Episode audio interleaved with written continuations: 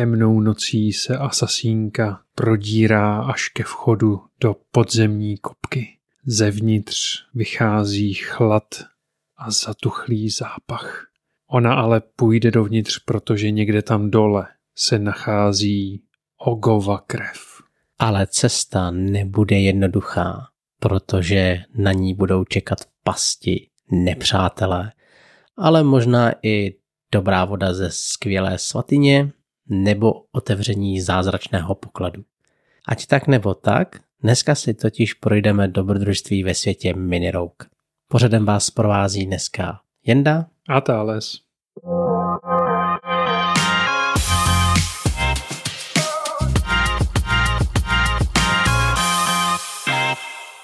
Vítejte nám, drazí posluchači, u další epizody, kterou jsme si pro vás připravili, ale tentokrát tu mám zase svého hosta, a to Tomáše Přibyla, zvaného Thales.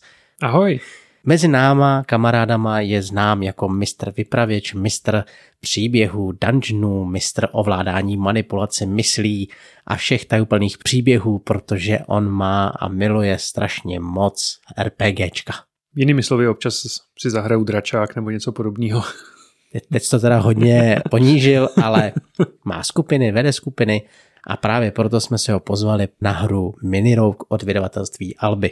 Tak něco ohledně tady té hry. Alby tak nám představilo kondenzovanou verzi dungeon crawlu, neboli hry, ve které se ponoříte do nějakého podzemí, a kde bojujete s příšerami, získáváte poklady, používáte magii a tak dále. Tady v tom případě tak se jedná o hru pro 1 až 2 hráče.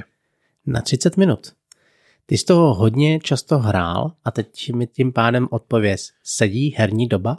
Musím říct, že ta herní doba tak trochu lítá, jelikož je tam hodně náhody, tak já jsem to hrál asi 20krát, 2krát jsem dokončil kampaň, která je součástí, a ta herní doba byla od 10 minut do zhruba hodiny, možná lehce přes hodinu, ale potom ve chvíli, kdy to má člověk nahraný a chápe ikonografii a pravidla, tak se to hodně zrychluje. Dneska maličko vynecháme takové povídání o vydavatelství, o autorech, protože na internetu o těch lidech moc nenajdete, až na to, že tyto dva autoři, Paolo de Stefano a Gabriel Gendron, tak oba dva byli ajeťáci a založili si společnost, pod kterou právě vyšla hra Mini Rogue. Oni prakticky nic jiného zatím neudělali. Je teda pravda, že v roce 2000, myslím, že 16, tak vydali první Mini Rogue, který byl v podobě print and play verzi, kde si vytisknete 9 karet a ty hrajete. Tady naštěstí, a to můžeme být upřímní, že opravdu naštěstí, najdete těch karet víc. Ale i tak tam budeme mít jedno doporučení. Jak se vlastně takový Mini Rogue hraje? Chceš to vysvětlit ty? Můžu začít a ty mě po čerstvém zážitku můžeš určitě doplnit. Dobře, tak pojdej. V té hře tak máte v podstatě desku, která představuje kopku, do které se vydáváte. Případně z druhé strany tak máte věž tajemnou záhadnou, kde naopak stoupáte po schodišti nahoru. Máte desku hráče, na které máte počítadlo zkušeností, životů, zbroje, jídla, zlaťáků a ukazatele možných lektvarů, které můžete mít. A vyberete si jednu z několika postav. V základní hře jsou 4 postavy. Já si myslím, že tam je mák, rytíř, zloděj. Ne, zloděj byl v rozšíření. Asasínka. A ta poslední karta tak je kněžka. Mm-hmm. A každá z těch postav tak má trochu jiné startovní vlastnosti, to znamená počet životů, množství jídla, peníze, případně lektvar. To jsem chtěl říct, lektvary. A zároveň každá z těch postav má 2 zvláštní schopnosti, které můžete využívat. Jakmile se vydáte do podzemí, tak to podzemí samo o sobě je tvořeno vždy 9 kartami. Jedna karta v pravém dolním rohu je vždy karta bosse.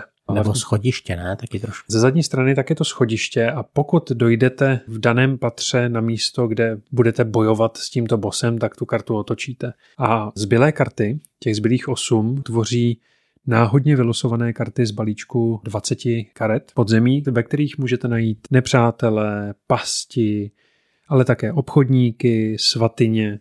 Prakticky všechno, co očekáváte od temné kopky, ne?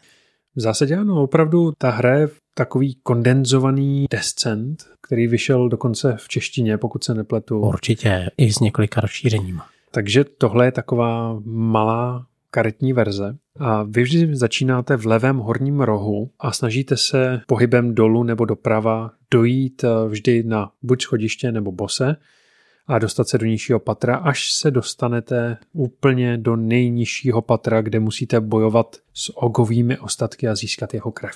Takhle jednoduchý to opravdu je. Při těch pohybech můžete narazit, jak říkal Thales, na různá monstra, bonusy, kašny a k tomu, abyste vyhodnotili ty karty, používáte kostky. Vždycky musíte hodit kostkou, na výsledku kostky záleží v tom případě, že zjistíte, kdo proti vám stojí, nebo co jste třeba získali, nezískali, jestli jste něco utrpěli, našli předmět, ale vždycky to vyhodnocujete kostkami. Jsou tady 4 druhy kostek. Bílé kostky hráče, které využíváte na úspěchy a při boji. Je tady černá kostka kopky, která určuje například, s čím přesně se setkáte na dané kartě, případně jak se daří vašemu nepříteli v boji. A potom je tady dvojice kostek zelená jed a fialová prokletí, které vám znepříjemňují průchod pod zemím, protože si je házíte společně s ostatními kostkami a mohou vám ubírat životy. Tyto kostky získáváte třeba v boji, když proti vám bojuje někdo, kdo umí vás uštknout jedem, nebo já třeba, když jsem nedávno šel kopkou, narazil jsem na prokletý kalich a říkal jsem si, že to je super věc hozít sebou, takže jsem si ho vzal a tím pádem jsem házel kostkou prokletí a trošku mě to vykrvácelo, ale jenom trošičku.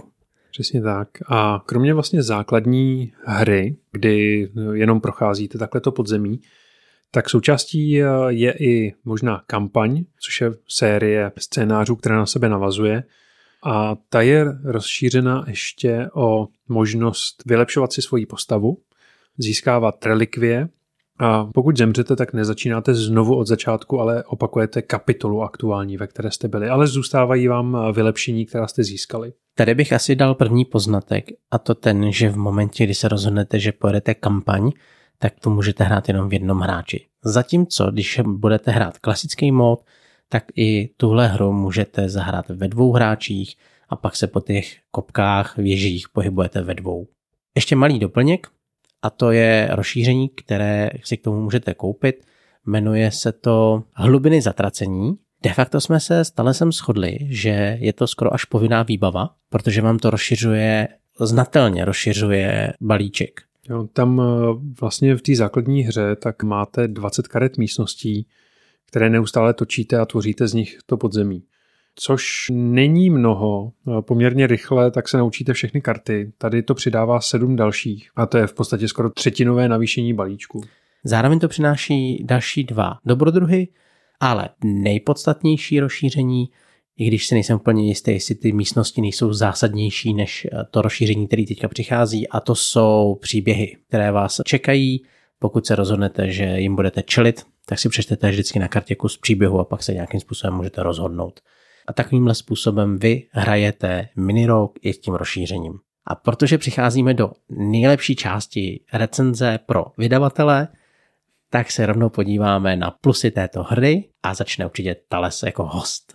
Plusy. Já musím říct, že mně se ta hra hrozně líbí produkčně. Ty kostky jsou moc hezký, hrozně se mi líbí grafický zpracování, který prostě odkazuje na nějaký starší hry. Je to takový ten kartoonový styl, který ale připomíná takový ty krokovací dungeony, jestli si pamatuješ, takový ty první staré hry. Myslíš na počítači? Na počítači, no. Jak jsi vždycky napsal, jdi doleva a on ti popsal nějakou situaci a ty si prostě zase napsal něco? No, dobře, trošku novější.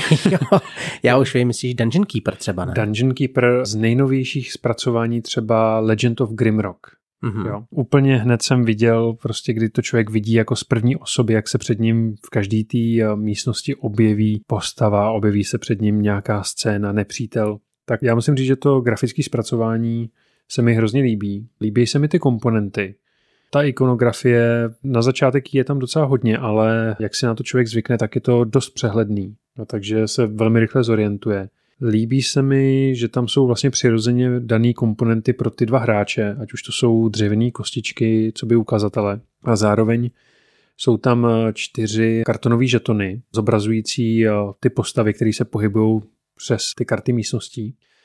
který na jedné straně zobrazují symbol povolání a na druhé straně tak mají přeškrtlý oko, protože ta vaše postava může dopadnout skrz efekty potvor nebo některých místností oslepená a potom prozkoumává to podzemí naslepo. To znamená, že vy si nevybíráte úplně karty, na které se přesunete, ale místo toho tak se přesunete na kartu a teprve poté tak ji otočíte a zjistíte, kam jste vlastně vlezli.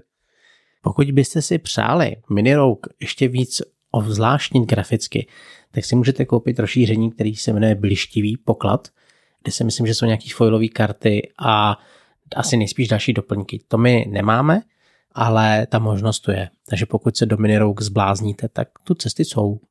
No, další věc, která se mi teda hrozně líbí, je jak elegantně vyřešený rozlišování úrovně příšer na základě toho, v jakém jste patře. Jo, to máš pravdu, protože ať už jdete totiž jakoukoliv úroveň, tak máte velkou pravděpodobnost, že narazíte vždycky na stejný monstrum. A oni to krásně vyřešili. Jo, tam vlastně na každé kartě, tak máte totiž, jelikož každé podzemí nebo na druhé straně věž, tak má 4 poschodí nebo patra. Ačkoliv tam máte samozřejmě stejný obrázek, tak každá karta příšery má 4 úrovně a u většiny z nich tak zároveň je popsáno, že to je jiná příšera.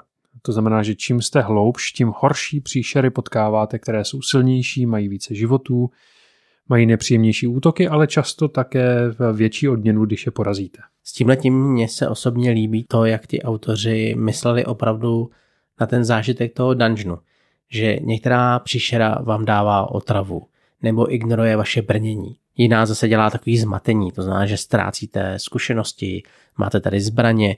Tohle se mi na tom opravdu líbí, protože vy v průběhu toho hraní máte pocit, že opravdu jdete tím dungeonem. Stejně tak se mi líbí vlastně to, jak variabilitu těch jednotlivých místností, různých chodeb a svatyní a všeho, co můžete najít, tak vlastně ozvláštnili tím, že vy si házíte kostkou té kopky, abyste zjistili, co přesně jste vlastně našli. To znamená, že i když narazíte na stejnou kartu, tak to neznamená, že to bude vždy stejný výsledek.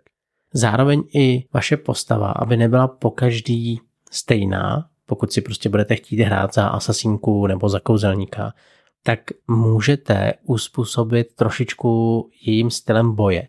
To je taková karta, na který máte 3 možnosti, jakým způsobem ta vaše postava se v dungeonu chce chovat.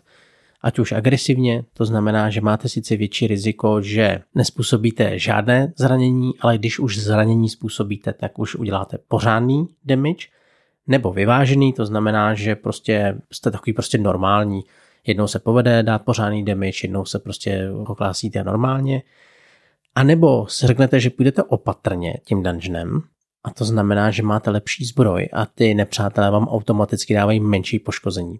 A to je taky hezký. Jedna karta a vyřeší vám to tyhle ty 3 věci. Další plus za mě je to opravdu kompaktní. Malý balení a v tom malém balení tak v zásadě je opravdu jako koncentrát celého toho žánru. Jo, kde na pár kartách s pár kostičkama tak se jim povedlo vystihnout takový ty základní prvky a základní mechaniky. Což je jako úctihodný. Tady za to jsem nečekal, že se jim tady tím způsobem podaří. Když jsem to vlastně hrál poprvé, tak mi to hodně připomínalo podobné karetní pokusy, které jsem hrál třeba na mobilu, podobně jako mobilních her, kde taky vlastně ten princip je trošku jiný, ale vždycky to bylo procházení nějakého podzemí složeného z karet, který se míchaly, objevovaly znovu a tak. Takže tady musím říct, že jako v té malé krabičce, tak v podstatě ten duch dungeon crawlu opravdu je. Asi můj poslední plus bude ohledně prostředí. Vy totiž jednou jdete do kopky, kdy procházíte směrem dolů, nebo se pak můžete rozhodnout, že půjdete do vysoké věže a tam zase jdete od spoda nahoru. Ono to zní jako drobnost, že by se prakticky nemělo nic dít, ale vy v průběhu té hry totiž můžete narazit na něco, co vás třeba pošoupne směrem dolů, opatro níž.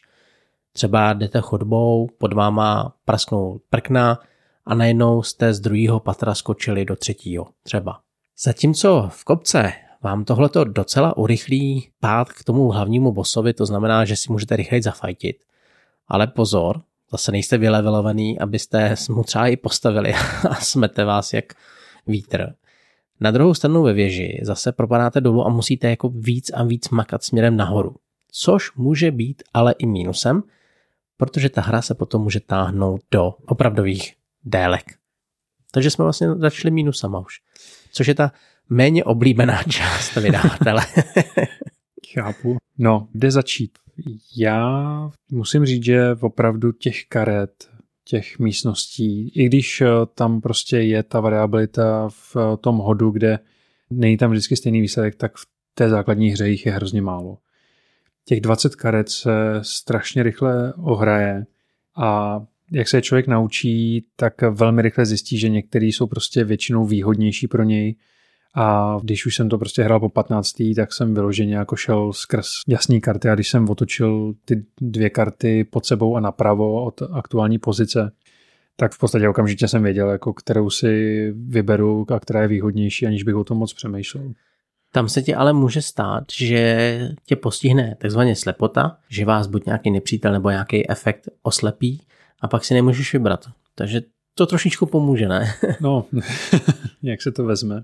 Ale chápu, samozřejmě ta hra opravdu je mini, takže těch karet tam nečekám jako opravdu obrovský balíček. Na druhou stranu je to jako trochu škoda. Určitě to zlepšuje to rozšíření, který tady k tomu máme. Tam ta variabilita prostě zase nějaká je. Na druhou stranu nevím, jak moc to zasáhne někoho, kdo to bude hrát opravdu příležitostně.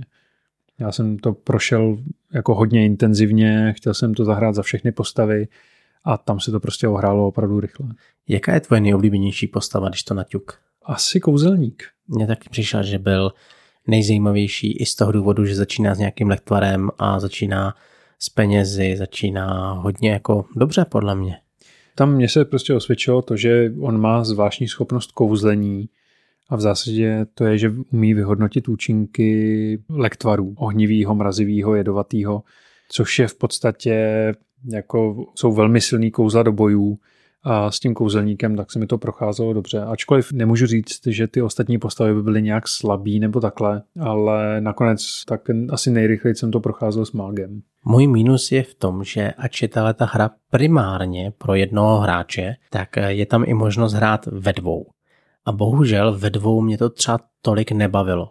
Přišlo mi to, že na sebe trošku díl čekáme, není to tak naplňující, jako kdybych si třeba rozložil, já teďka vím, že vypálím obrovskou jako salbu, jako, ale třeba Bloodborne. Je to obrovská hra, já ti rozumím, ale když už se dva lidi sejdou, proč jako nevidím důvod, proč bych to měl hrát, ale zas na druhou stranu chápu, že tohle je primárně pro jednoho hráče. Určitě. Já se přiznám, že jako ve dvou jsme to hráli a už bych to nedělal. Prostě tady to mi opravdu přijde solovka. Maximálně, já si dovedu představit, ono na krabici je psáno 14+. Já si myslím, že tohle zvládnou mladší děti než 14letý teda. Určitě no, obzvlášť, když jim to budeš číst ty. Jo a přesně, já si dovedu představit, že v podstatě tady to hraje dítě a ten dospělej tak mu pomáhá, případně jako může nějak hrát s ním, ale v zásadě to není potřeba. Prostě ta hra tak je lepší v jednom než ve dvou. Na druhou stranu tu znovuhratelnost zase posilujou karty příběhu z toho rozšíření, protože vy máte možnost občas narazit na kartu příběhu a tím se to stává maličko lepším, ne?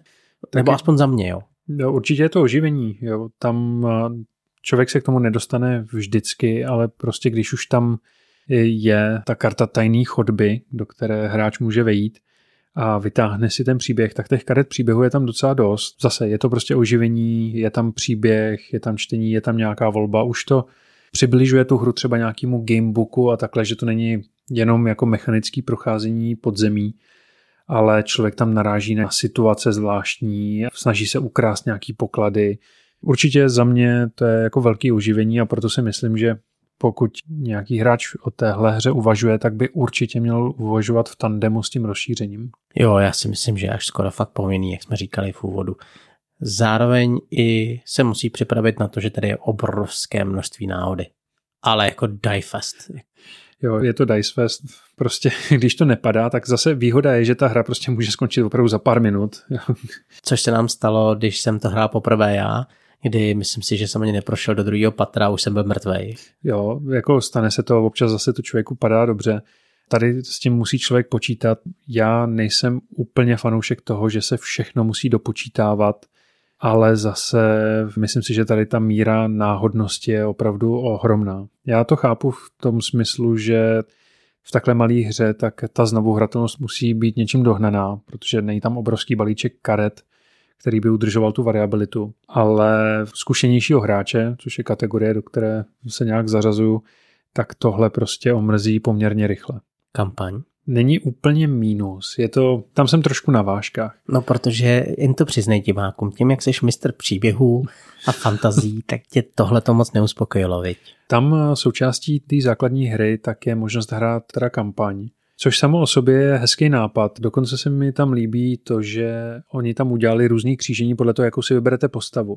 Já jsem tu kampaň jako celou dohrál za 2 postavy, za ty další 2 tak jsem to rozehrál, ale nedohrál. Ono potom se to za stolik těch odboček dějových tam není, takže vlastně jsem prošel všechny ty příběhy. Je to hezký tím, jak je tam vlastně to zlepšování postavy. Jo, opravdu, říkám, už se to blíží k nějakému gamebooku nebo k nějakému tomu víc RPG zážitku. Ale ten příběh jako nedává moc smysl. Není to jako nic, co bych měl chuť jako číst po druhý. No. Je to spíš jako si to projít mechanicky, ale že bych jako znova si schutí jako přečet ten příběh, tak to úplně ne. No.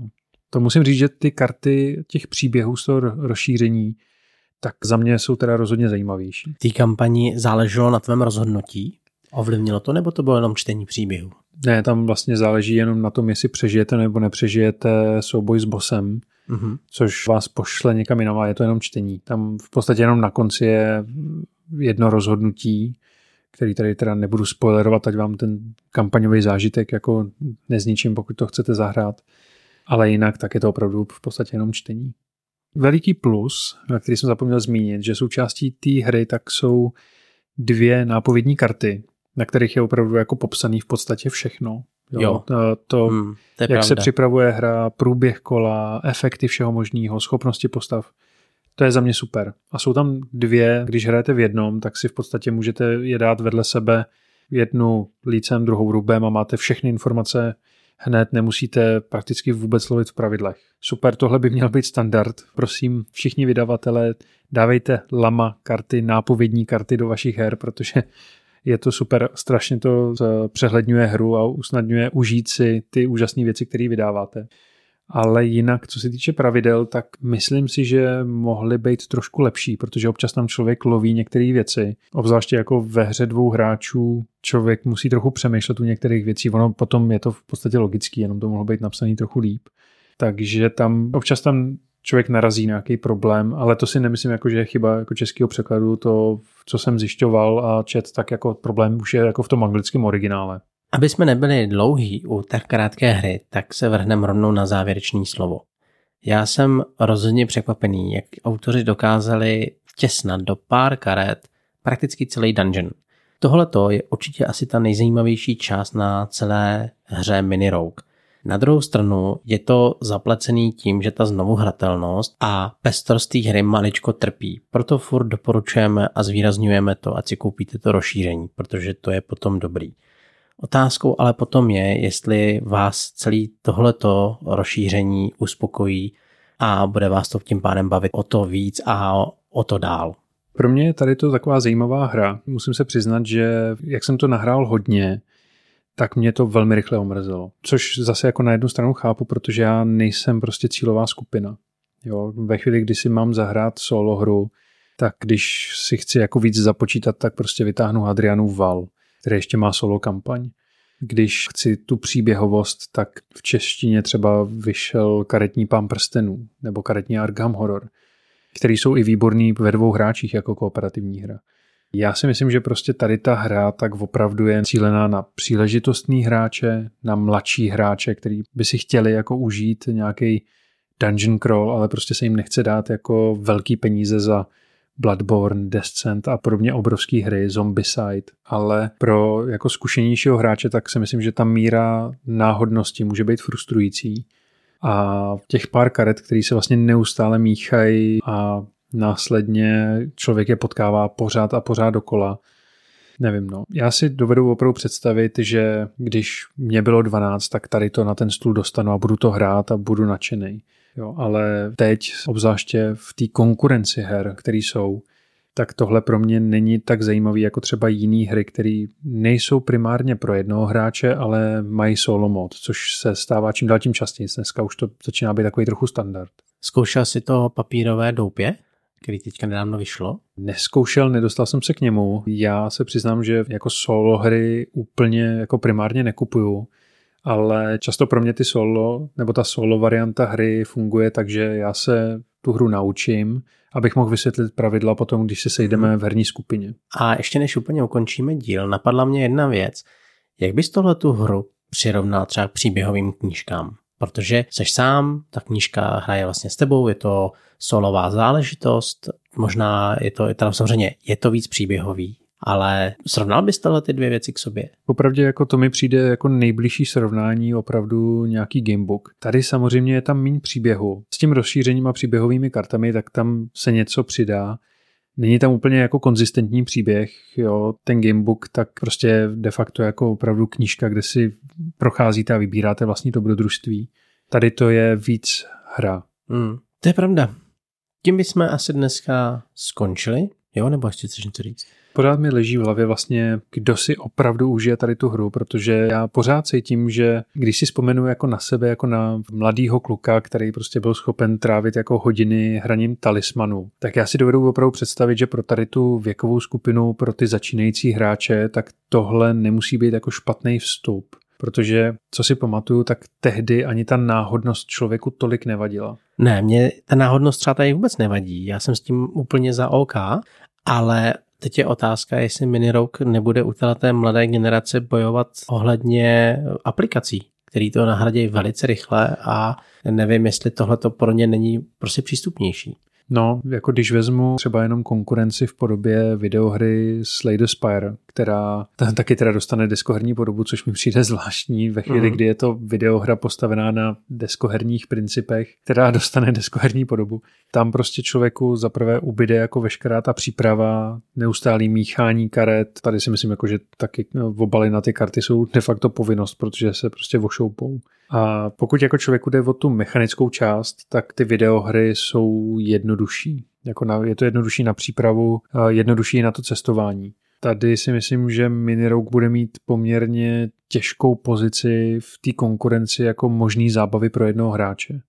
Je teda pravda, že poslední dobou ty solovky vedou, docela se s nima podle mě roztrh pytel, až mě to docela překvapuje. Na to, že hrajeme společenské hry a hrají v jednom, tak je to taky docela zajímavý. Jo, tak já zase to chápu v tom, že ne prostě každý bydlí jako v dosahu nějaký velký herní skupiny. Ono upřímně v Čechách to není takový problém. Jo, my prostě fakt jsme malá země. To je pravda. Jo, ale tady to prostě třeba Američan, který jako bydlí uprostřed ničeho, nejbližší herní skupinu má prostě 2-3 hodiny autem a chce si zahrát jako stolní hru, nechce hrát videohru, tak ty solo hry prostě opravdu jsou jako řešení pro tyhle lidi. U nás si myslím, že jako taky se určitě najde někdo, kdo prostě třeba je víc introvertní, není to někdo, kdo by aktivně vyhledával skupinu nebo prostě byl ochotný sednout do auta, jet do nejbližšího města jako do herního klubu. Takže jo, tady pořád vidím, jako, že cílovou skupinu tady to má. Otázka je, jak v té konkurenci se bude dařit tady té hře. No. Uvidíme. Uvidíme, jestli Mini Rogue dokáže si probojovat svůj vlastní dungeon skrze příběhovky, skrze aplikaci, skrze velkých monstrózních dungeonů a uvidíme, jestli se nám podaří získat třeba i další rozšíření, který zase víc a víc rozšíří možnosti, co s touhletou hrou se dá dělat. Já každopádně děkuju za to, že Thales se zase podíval do našeho studia. Já děkuju, že jste mě pozvali. My jsme museli. A každopádně napište nám vaše názory, napište nám, jestli znova chcete, aby Thales přišel, nebo nám napište, jestli chcete, aby nepřišel. To už záleží na vás, ale každopádně my jsme moc rádi, že jsme si mohli popovídat o hře Mini Rogue a doufáme, že se zase uslyšíme příští týden. Mějte se hezky. Ahoj. Ahoj.